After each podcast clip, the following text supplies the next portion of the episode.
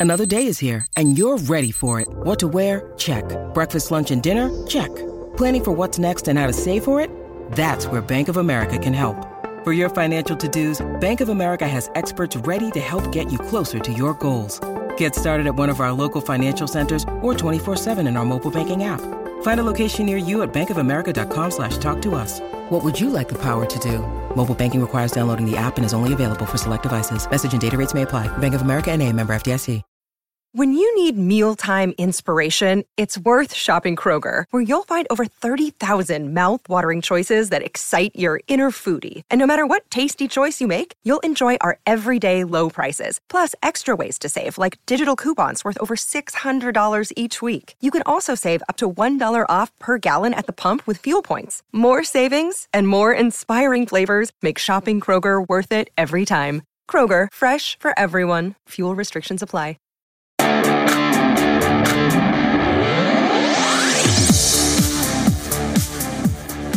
Hi, folks. Eagles beat reporter Mike Kaye here from NJ Advanced Media, and this is your latest update from the No Huddle Show podcast. The Eagles set a new franchise record for penalties through three games on Monday during their loss to the Dallas Cowboys. The team has 35 penalties to start the Nick Sirianni era. The Eagles are currently on pace to break the NFL's record for penalties that stands at 163. The Eagles are currently on pace for 198 penalties. The Eagles placed left guard Isaac Seumalo and safety K'Von Wallace on injured reserve on Tuesday. Seumalo suffered a Lisfranc injury during the fourth quarter of the blowout loss to the Dallas Cowboys.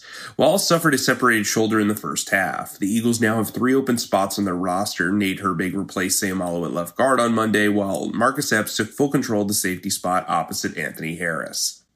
The Eagles activated the three week practice windows for cornerback Josiah Scott and offensive lineman Jack Driscoll on Tuesday. Scott injured his hamstring, and Driscoll suffered a pectoral injury in the preseason finale against the Jets. Either player can come off injured reserve this week.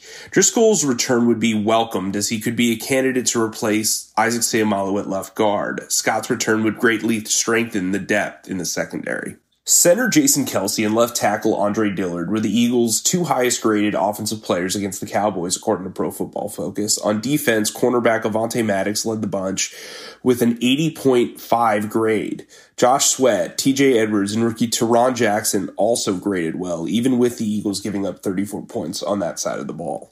The Eagles will host Andy Reid, Patrick Mahomes, and the Kansas City Chiefs at the Linc on Sunday.